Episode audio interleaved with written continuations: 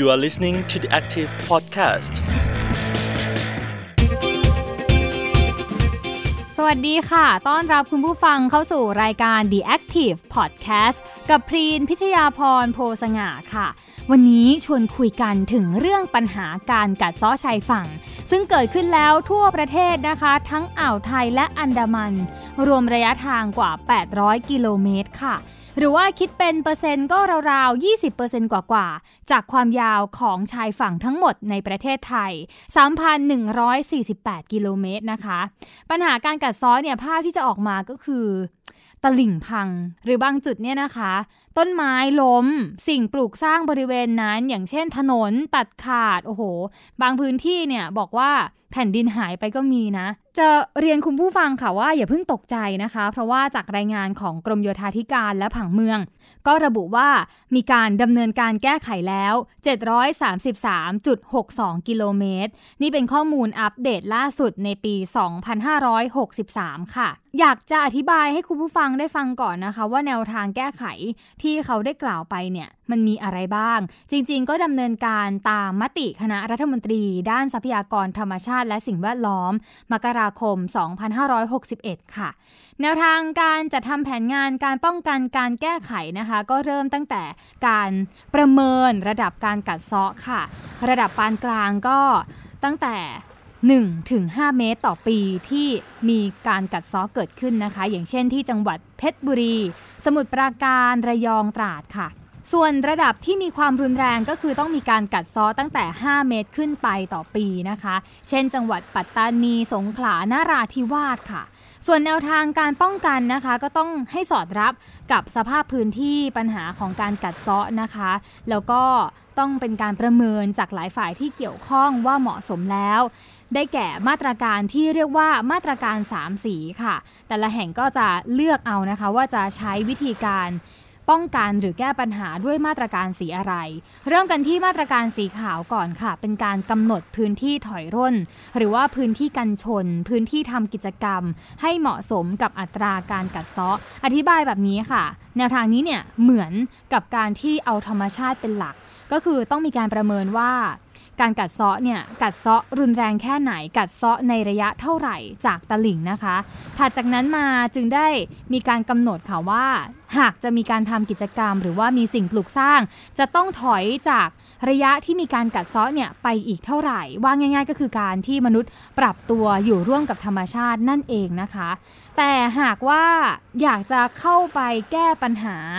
แบบที่มี action กับธรรมชาติ แบบที่อยากจะสู้กับคลื่นเนี่ยนะคะ ก็เริ่มด้วยมาตรการสีเขียวค่ะ รักษาเสถียรภาพชายฝั่งนะคะ โดยที่เป็นกระบวนการให้เกิดผลกระทบกับธรรมชาติน้อยที่สุด หรือว่าไม่เกิดเลย อย่างเช่นการใช้วิธีการปลูกป่าชายเลนแทน หรือว่าการฟื้นฟูชายหาด การปักเสาดักตะกอนนะคะ คุณผู้ฟังอาจจะได้เห็นแถวแถวสมุทรปราการสมุทรสงคราม สมุทรสาครแถวๆนี้นะคะ ก็เป็นป่าชายเลนก็จะใช้วิธีการปลูกป่าชายเลน ทดแทนแบบนี้ซะส่วนใหญ่ค่ะ และมาตรการสุดท้ายคือมาตรการสีเทานะคะ หมายถึงการใช้โครงสร้างทางวิศวกรรมแก้ปัญหา ซึ่งเราอาจจะเรียกว่าเป็นโครงสร้างแข็งค่ะ โครงสร้างใหญ่ ได้แก่เขื่อนกันคลื่นนอกชายฝั่ง สภาพก็จะเป็นหินเรียงเป็นแนวระนาบเดียวกับชายฝั่งนะคะ แต่ว่าอยู่ด้านนอกชายฝั่งค่ะ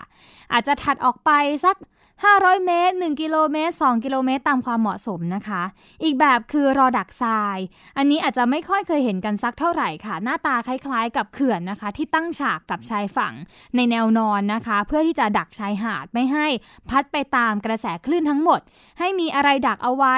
ตะกอนเอยทรายเอยจะได้พัดเข้ามาริมตลิ่งบ้างนะคะ แล้วก็เขื่อนป้องกันตลิ่งริมทะเลด้วยค่ะ หน้าตาจะคล้ายกับสันกำแพงนะคะ แบบที่กรุงเทพใช้สำหรับป้องกันน้ำท่วม ริมแม่น้ำเจ้าพระยาเนี่ยแหละค่ะ สุดท้ายคือกำแพงป้องกันคลื่น หน้าตาจะเป็นลักษณะคล้ายๆ เชิงบันได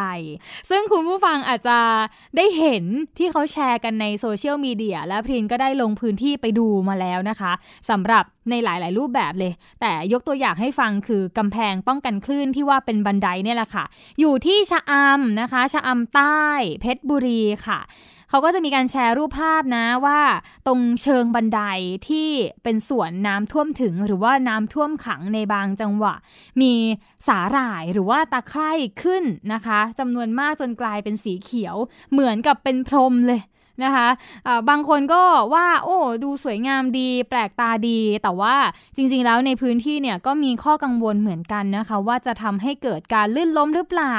เวลาน้ำซัดขึ้นมาด้วย น้ำกระแทกแรงๆด้วย อาจจะเกิดอันตรายไหมนะคะ ซึ่งแถวๆพื้นที่ที่มีการก่อสร้างแบบนี้เนี่ยค่ะ บางคนผู้ประกอบการบางท่านก็บอกว่าส่งผลกระทบต่อรายได้ด้วยเหมือนกัน เพราะนักท่องเที่ยวบางคนเนี่ยก็กลัว แล้วก็รู้สึกว่าไม่เหมาะสมทัศนียภาพไม่ดีนะคะ หรือบางคนก็เลือกที่จะมาในช่วงเวลาที่น้ำลดไปจนเห็นหาดทรายเท่านั้น บางคนก็เลยบอกว่าอ่ารายได้เขาน้อยลงด้วยเหตุผลนี้หรือเปล่าเป็นการตั้งคำถามกันไป หลังจากได้ทำตัวผนังกั้นที่เป็นลักษณะของโครงสร้างที่เป็นคอนกรีตมันจะมีผลกระทบเกี่ยวกับเรื่องเวลาคลื่นซัดเข้ามา มันมีความแรงเพิ่มขึ้น ซึ่งเวลานักท่องเที่ยวลงไปใช้ไปเล่นน้ำหรืออะไรต่างเนี่ยบางครั้งเกิดอุบัติเหตุ แล้วก็มันมีคราบตะไคร่อะไรต่างบางครั้งนักท่องเที่ยวเดินลงไปก็เกิดการลื่นขนาดนี้ครับแต่โดยส่วนตัวถ้าจะชอบ ชอบแบบชายหาดแบบธรรมชาติมากกว่า แต่ว่าถ้าเกิดมีการขึ้นเราคิดว่าเออเขาทำการขึ้นเราก็เห็นด้วย แต่ถ้าเราจะถ่ายภาพอะไรเงี้ยเราก็ลงไปที่ชายหาดได้ ที่มีสลายชอบ เพราะว่าเป็นคนชอบธรรมชาติ เวลาถ่ายภาพอะไรเงี้ยมันจะสวยเขียวๆใช่ใช่ชอบอีกที่หนึ่งนะคะที่มีการสร้างเขื่อนป้องกันตลิ่งริมทะเล แล้วก็มีแนวทางที่จะสร้างกำแพงป้องกันคลื่นด้วยก็คือที่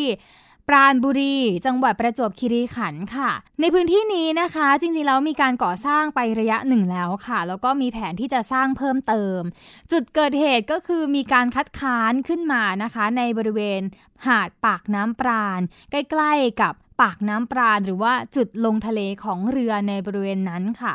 ชาวบ้านบอกว่าเป็นหาดสุดท้ายแล้วนะคะ ที่ไม่มีโครงสร้างแข็งใด ๆ ก่อสร้างเลย แล้วก็อยากจะเก็บพื้นที่นี้เอาไว้เป็นหาดธรรมชาติค่ะ พร้อมกับมีแนวทางที่จะป้องกันการกัดเซาะของคลื่นลมทะเลที่รุนแรง ด้วยแนวทางธรรมชาติที่ชาวบ้านอยากจะทำเอง เป็นที่มาของแฮชแท็กเซฟปากน้ำปราณซึ่งคุณผู้ฟังอยากเข้าไปมีส่วนร่วม ก็สามารถเข้าไปดูได้ในข้อคัดค้านนี้เว็บไซต์ change.org ค่ะ อีกเหตุผลหนึ่งนะคะที่นำมาสู่การคัดค้านในหลายพื้นที่ไม่ใช่แค่ที่ปากน้ำปราณเท่านั้นค่ะ แต่พื้นที่อื่นๆก็ไม่ค่อยอยากจะสร้างเขื่อนกันคลื่นแบบนี้สักเท่าไหร่นะคะ ด้วยเหตุผลที่ว่าเวลาสร้างเขื่อนกันคลื่น หรือว่ากำแพงกันคลื่น ริมชายฝั่งเนี่ยค่ะ มันจะส่งผลทำให้เกิด ปรากฏการกัดเซาะขยายพื้นที่ต่อไป ความคิดเห็นนี้สอดคล้องกับผู้ช่วยศาสตราจารย์สมปรารถนาริดพริ้งนะคะ จากคณะวิศวกรรมศาสตร์ มหาวิทยาลัยเกษตรศาสตร์ค่ะ พริ้งก็ได้ไปพูดคุยกับอาจารย์ท่านมานะคะ ท่านก็บอกว่า โครงสร้างแข็งเนี่ยมันมีการสร้างไปแล้วถึง 300 กิโลเมตรด้วยกัน อาจารย์เก็บข้อมูลมาทั่วประเทศเลย แล้วก็พบว่าผลกระทบที่ตามมาก็คือมันมีการกัดเซาะต่อเนื่องไปอีกจากจุดที่สร้างนะคะทำให้ภาครัฐเนี่ยต้องถมงบประมาณลงไปเรื่อยๆ กับการก่อสร้างแบบไม่หยุดนะคะ หมายถึงว่าพอสร้างตรงนี้อะตรงนั้นกระทบก็สร้างต่อไปอีกสร้างต่อไปอีก แต่ละปีใช้งบประมาณหลายพันล้านบาท รวมๆหลายปีก็หลายหมื่นล้านบาทแล้วค่ะ อาจารย์บอกว่านี่คือปรากฏการณ์ครงสร้างแข็งระบาดนะคะ ไปฟังคำอธิบายเรื่องนี้กันค่ะ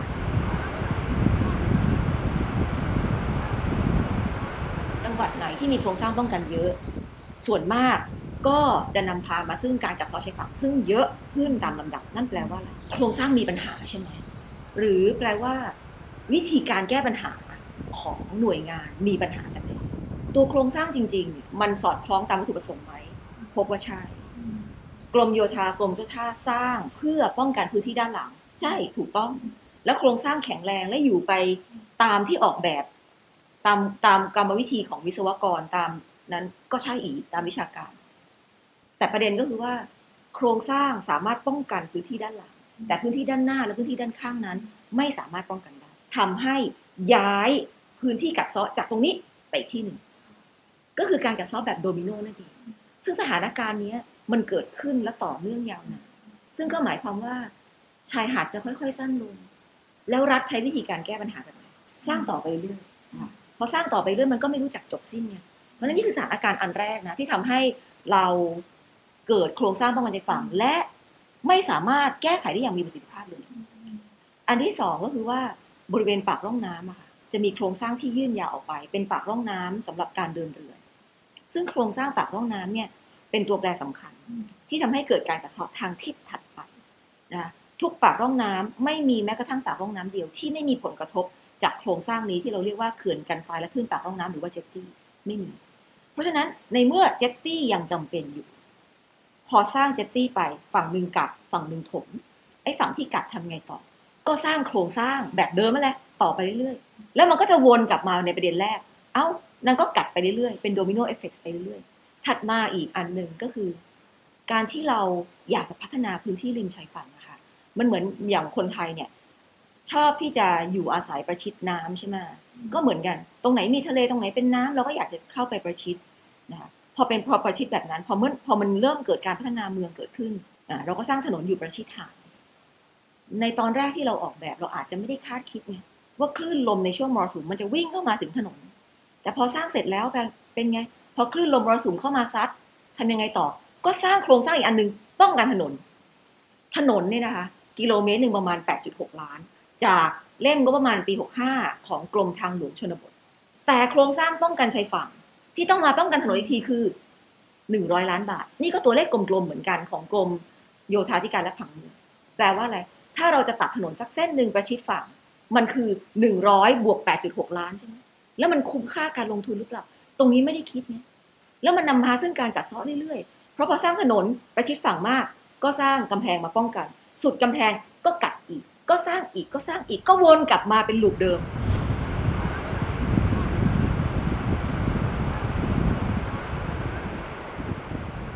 ประเด็นที่สี่ก็คือว่า การกัดเซาะมันมีสองแบบ การกัดเซาะที่ชั่วคราว คือกัดแล้วคืนกัดแล้วคืนตามฤดูกาลกับการกัดเซาะที่ชั่วโคตรการกัดเซาะแบบถาวร การกัดซาะแบบชั่วโคตรคือกัดแล้วไม่คืนเนี่ยส่วนมากเกิดที่ไหน ก็เกิดใกล้ๆกับโครงสร้างป้องกัน พอสร้างโครงสร้างป้องกันมีผลกระทบถัดไป ก็สร้างต่ออย่างเงี้ยค่ะ ถ้าการกัดซาะมันชั่วโคตรเราอาจจะจำเป็นนะที่จะเรียกร้องหาโครงสร้างป้องกันแบบชั่วโคตรซึ่งก็คือกำแพงกันคลื่นเขื่อนกันคลื่นรอดักทรายหรือว่าการเติมทรายชายหาดก็แล้วแต่ ซึ่งเป็นโครงสร้างทางวิศวกรรมแล้วอยู่อย่างชั่วโคตรแต่ถ้าเกิดว่ามันเป็นการกัดเซาะตามธรรมชาติ เช่นแบบอาจจะหายไปสองสามเมตร พออีกฤดูกาลหนึ่งสี่สี่ห้าเดือนทรายก็ คลื่นก็เอาทรายกลับมา แบบนี้ต้องทำอะไรไหม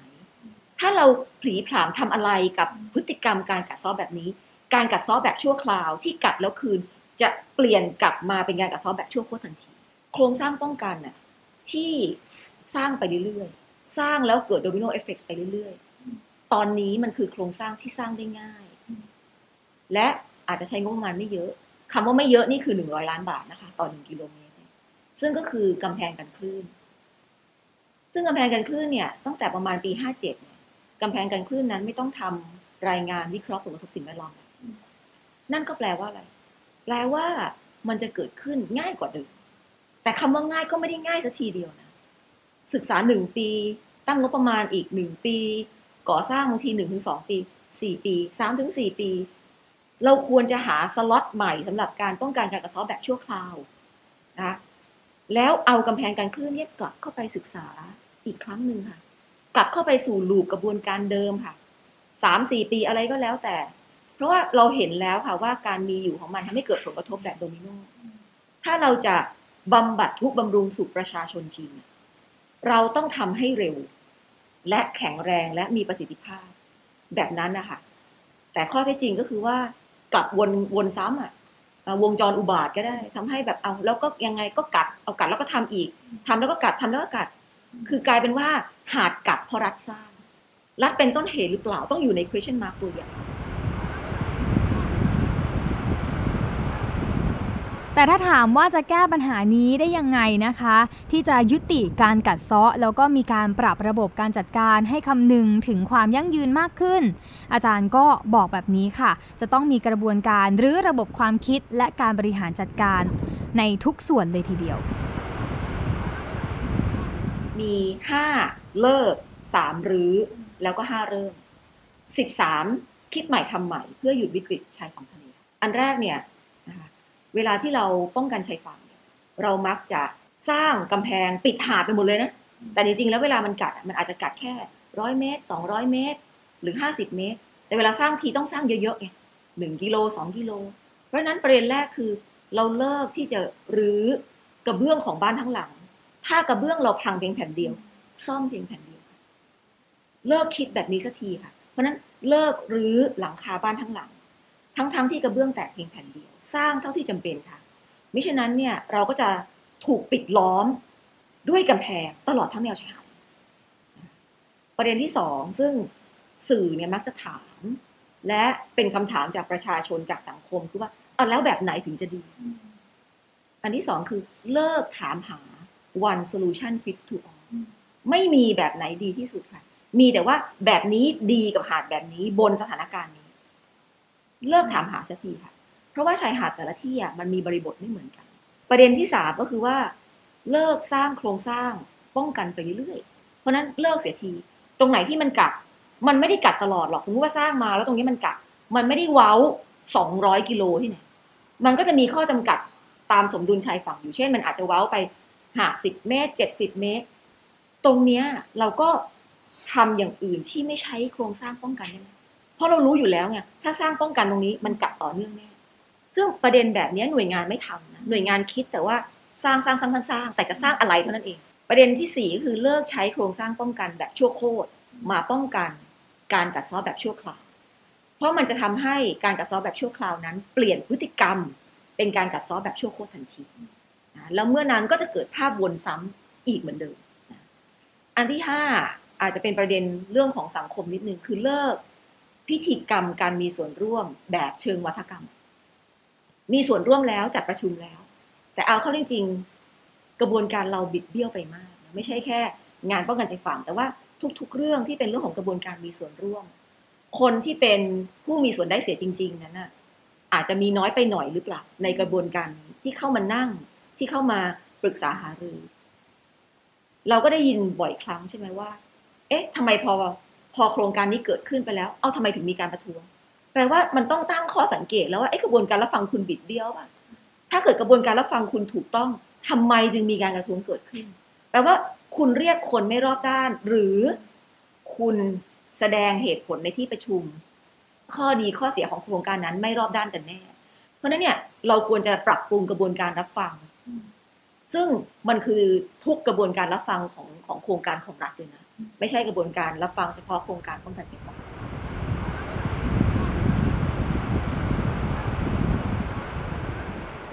ต่อมาเป็นเรื่องของการรื้อนะคะสามรื้อรื้ออะไรบ้างรื้อนิยามชายฝั่งทะเล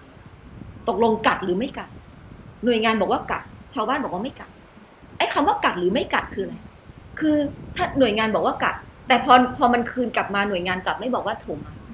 หน่วยงานบอกว่ายังกัดอยู่ แต่ชาวบ้านเขาอยู่หน้าหาดอะค่ะเขารู้ว่าเดี๋ยวอีกสามเดือนมันก็กลับมาเพราะฉะนั้นไอ้คำว่ากัดต้องไปรื้อนิยามหม่ว่าคำว่ากัดคือกัดเรื่อยๆป่ะหรือกัดแล้วถมเรียกกัดไหม หรือว่ายังไงกันแน่ เพื่อเพื่อเพื่อกำจัดข้อขัดแย้งตรงนี้สองก็คือว่ารื้อโครงสร้างที่มันไม่จำเป็นค่ะ ตอนนี้มีเรื่องที่มีงบประมาณปี 66อะค่ะของกรมเจ้าท่าที่จะรื้อรอดักทรายที่พระราชนิเวศมนุษยเทวัน แปลว่าอะไรแปลว่าโครงสร้างการมีอยู่ของโครงสร้างบางโครงสร้างถ้าไม่จำเป็นอะ ก็รื้อได้สิถูกไหมแล้วมันมีโครงสร้างแบบนี้อีกเยอะเลยค่ะ ตลอดแนวชายฝั่ง 3,151 กิโลที่มันไม่จำเป็น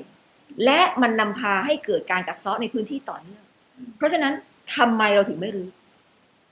สตงหรือว่าสำนักงบหรืออะไรก็ตาม ต้องมาทำความเข้าใจเสียใหม่นะว่าไอ้โครงสร้างแบบนี้โอเค ใช่มันเหมือนคารุพันธ์หรือว่าเราซื้อโต๊ะเก้าอี้ปีหน้าก็ต้องยังอยู่ แต่ว่าการมีอยู่ของมันอะ มันทำให้เกิดผลเสียสาธารณะมันทำให้เราเสียสูญเสียชายหาดไปเพราะฉะนั้นเนี่ยมันควรจะรื้อได้ไงเพราะว่าในในเมื่อมันมีอยู่แล้วมีแต่ข้อไม่ดีอะ เหตุผลอะไรมันถึงต้องมีอยู่ถ้าเราคิดถึงประโยชน์ของชาติใช่ปะ ไม่ใช่มาบอกว่าไม่ได้หรอกมันเป็นทรัพย์สินของราชการ ก็คิดแบบนี้ไงมันก็เลยกลับไปวนลูปแบบเดิมใช่ไหมคิดวิธีคิดแบบเดิมไม่สามารถแก้ปัญหาได้ค่ะ ต้องเปลี่ยนวิธีคิดแบบใหม่ได้แล้ว คิดแบบเดิมเราได้ปัญหาแบบเดิมนั่นแหละประเด็นที่สามนะคะหรือระบบการจัดสรรงบประมาณ กระจายอำนาจ ให้ท้องถิ่น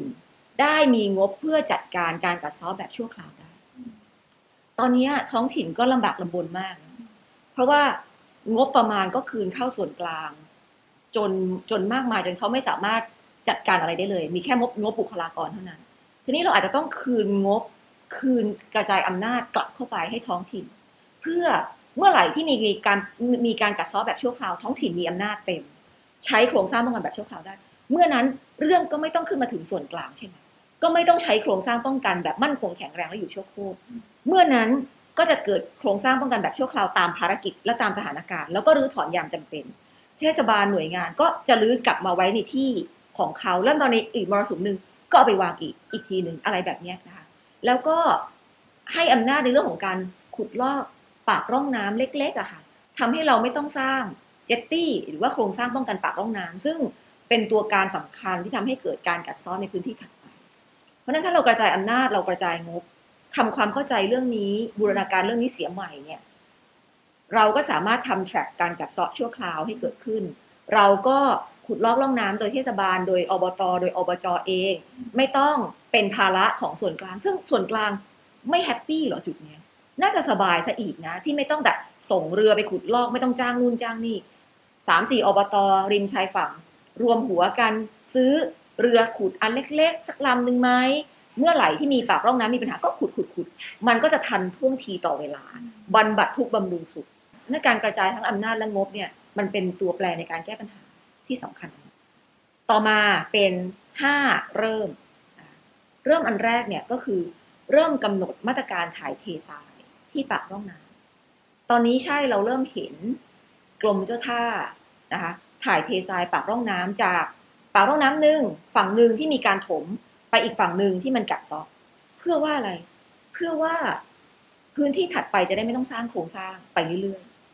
ตรงไหนถูกดักก็เอาตรงนั้นอะถ่ายเทไป เราควรจะกำหนด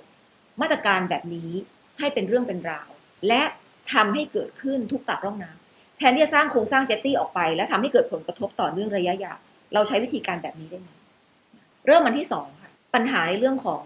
ถนนที่อยู่ประชิดหาดปัญหาในเรื่องของการออกโฉนดที่ประชิดหาดมากจนเกินไป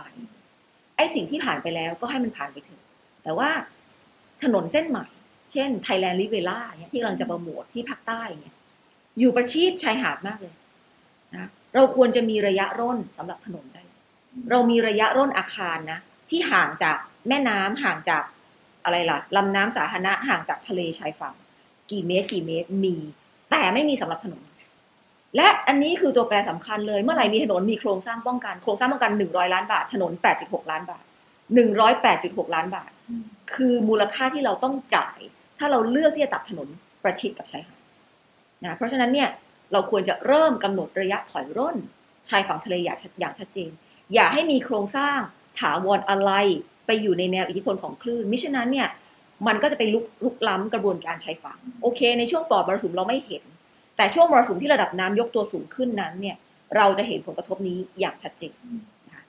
ประเด็นที่สามค่ะเริ่มแนวทางแก้ไขปัญหาบรรเทาทุกข์แบบชั่วคราว หรือถอนออกได้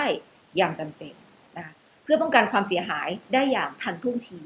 ซึ่งถ้าเป็นแบบนี้แปลว่าอะไร สมประโยชน์กันค่ะ รัฐและประชาชน รัฐก็รู้สึกว่าตัวเองได้บำบัดทุกบำรุงสุข ประชาชนก็รู้สึกว่านี่คือภาษีของเรา แล้วรัฐก็รับผิดชอบในชีวิตและสวัสดิภาพสาธารณะของเรา นี่คือสมประโยชน์ทั้งคู่ทำไมจึงไม่ทำถ้ามันติดขัดปัญหาอะไรก็ต้องไปแก้ เราเป็นคนเขียนเองอะทำไมเราจะแก้ไม่ได้ ถ้าเราเห็นว่าสิ่งเนี้ยคือเป็นสิ่งที่มีปัญหาแล้วควรแก้ ก็ควรจะกลับไปแก้มัน การปฏิเสธตั้งแต่ต้นทาง เป็นการบอกว่าไม่ทำทำไม่ได้ ก็วนลูปเดิมค่ะ แก้ปัญหาไม่ได้เหมือนเดิมนะคะ เราก็จะได้ใช้หาดแบบเดิม ถัดมานะคะก็คือการเริ่มพิจารณามาตรการการกัดเซาะชายฝั่งเนี่ยปรับโดยใช้มาตรการที่เป็นมิตรต่อสิ่งแวดล้อมเป็นแบบแรก คือตอนนี้เวลาที่หน่วยงานอะเอาทางเลือกไปให้ชาวบ้านนะคะ ก็จะมีโครงสร้างป้องกันแบบหินเรียง แบบขั้นบันไดคอนกรีตนู่นนั่นนี่ และก็มีแบบมี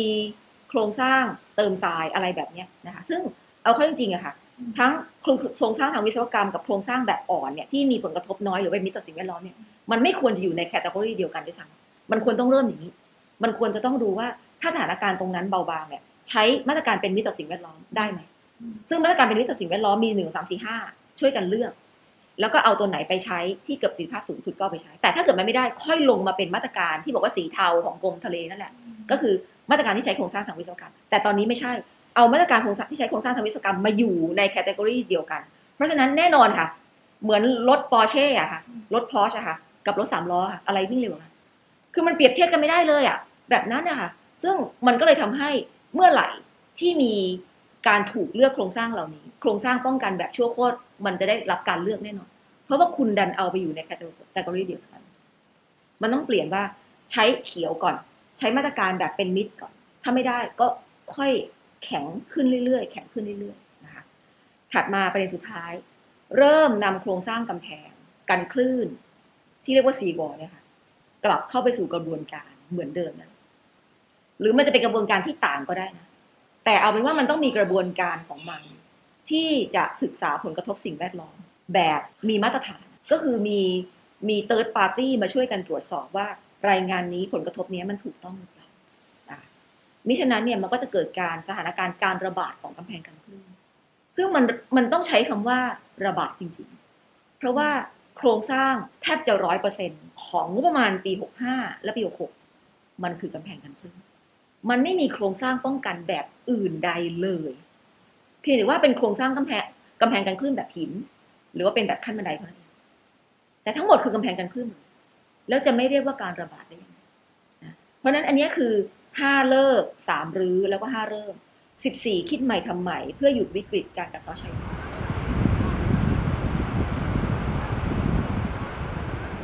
ท บทวนกันอีกครั้งนะคะสำหรับความรู้เรื่องของปัญหาการกัดเซาะชายฝั่ง มีที่มายังไงสาเหตุเป็นยังไง และเราควรแก้ไขอย่างไรกันบ้างนะคะ อาจารย์สมปรารถนาก็ได้ระบุชัดเจนค่ะว่า มันเริ่มต้นจากการที่มีโครงสร้างแข็งลงไปในน้ำนี่แหละค่ะ ยิ่งโครงสร้างแข็งมีขนาดยาวมากเท่าไหร่นะคะ ยิ่งเสี่ยงต่อการเกิดผลกระทบ การกัดเซาะชายฝั่งมากขึ้นเท่านั้นค่ะ ดังนั้นนะคะ หากจะมีการสร้างอะไรก็ตาม ไม่ว่าจะใช้เหตุผลเรื่องของการพัฒนาก็คงจะต้องมีการพิจารณาอย่างรอบครอบด้วยนะคะสำหรับปัญหาการกัดเซาะชายฝั่งที่เกิดขึ้นแล้ว ไม่ว่าจะด้วยธรรมชาติหรือว่าด้วยโครงการต่างๆ ที่มนุษย์สร้างเนี่ยค่ะ ก็คงจะต้องมีการพิจารณาแนวทางในการแก้ปัญหาด้วย เพราะว่าหากใช้แต่โครงสร้างแข็งเข้าไปแก้ ก็อาจจะเป็นการทำลายพื้นที่ชายหาดถัดไปอีกนะคะ แปลว่าจาก ตอนแรกที่อยากจะแก้ไขเนี่ยเดี๋ยวจะกลายเป็นทำลายแทนนี่ก็คือ ข้อสังเกตแล้วก็ข้อควรระวังค่ะ อย่างไรก็ตามเราก็ฝากความหวังไว้ที่กรมโยธาธิการและผังเมืองอย่างเดียวไม่ได้นะคะ ไม่ว่าจะเป็นกรมเจ้าท่าหรือว่ากรมทรัพยากรทางทะเลและชายฝั่งค่ะ จะต้องร่วมกันพิจารณานะคะ ในการรักษาชายหาดของไทยเอาไว้ให้ลูกหลานได้ชมค่ะ แล้วก็เรียกว่าเป็นทรัพยากรธรรมชาติที่ คนทั่วโลกต่างอยากจะมาเยือนนะคะ แล้วก็รับชมทัศนียภาพที่สวยงามของประเทศไทยนั่นเอง